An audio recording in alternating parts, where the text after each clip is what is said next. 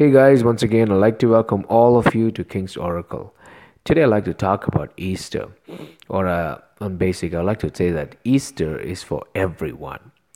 I once uh, heard about an atheist who was a little bit upset because of all the holidays that people of faith celebrated. He said to a friend, uh, You Christians have Christmas and Easter, and Jews celebrate their holidays like Passover and different other celebrations that they have. But we atheists don't have any recognized holidays. It's unfair discrimination. His friend thought about it for a moment and just then said, Well, uh, you atheists could celebrate April 1. Um, that could be your holiday. You know, April Fool's Day.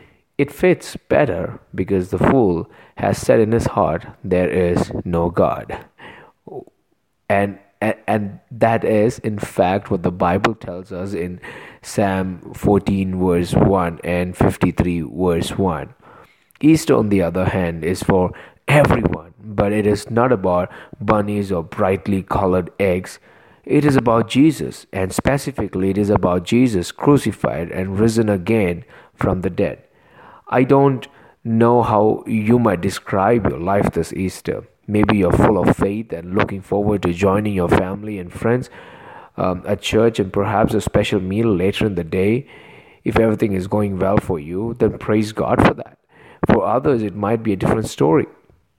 Easter might be a reminder, like Christmas, of someone who is no longer with them, and with every year that passes, they are remembered and missed.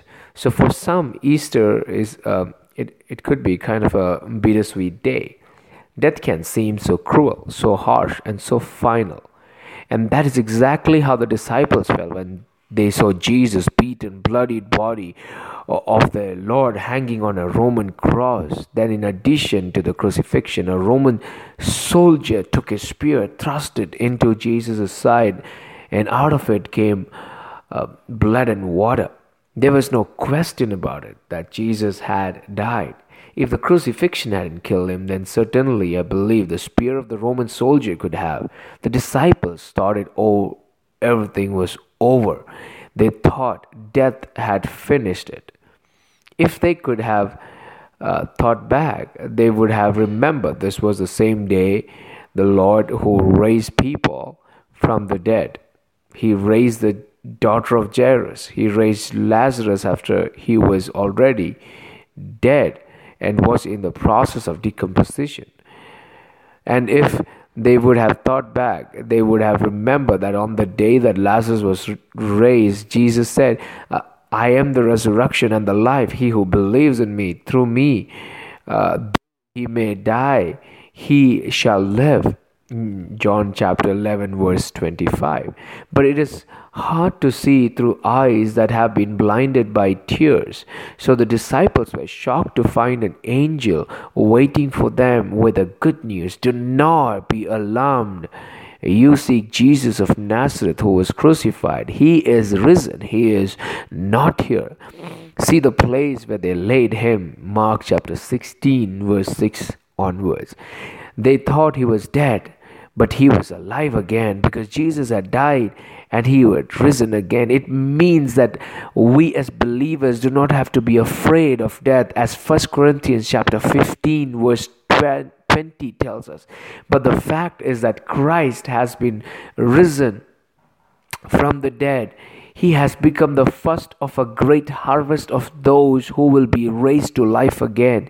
Jesus has gone to the other side. He has written and he has the keys of death and hell. It's hard for us to accept that our bodies are wearing out. Yet the Bible uh, says we will have new bodies one day.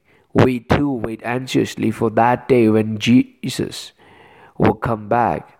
Or God will give us full rights as His children, including the new bodies, as He has promised us in Romans chapter 8, verses 23. You see, my body is not the real me. The real me is my soul, my spirit. This body will die, but my soul will live on. One day, you may open up the newspaper and and and and read that you know Justin Sabu has died.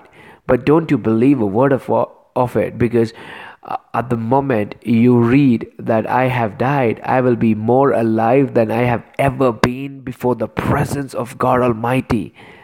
And the same could be said for every one of you who is right now listening to me. And here is the message of Jesus. You are going to see your beloved ones, your loved ones once again. You will be with them. Not only are they a part of your past, but they are also part of your future. He is the resurrection and the life. And if we believe in Him, though we were dead, yet shall we live once again, forever, for eternity. May the Lord bless you. Have a wonderful Easter service wherever you are. If you are not planning on going to any church, I want to ask you please make sure you are any church closer to you. May the Lord bless you, give you wisdom and guidance. God bless.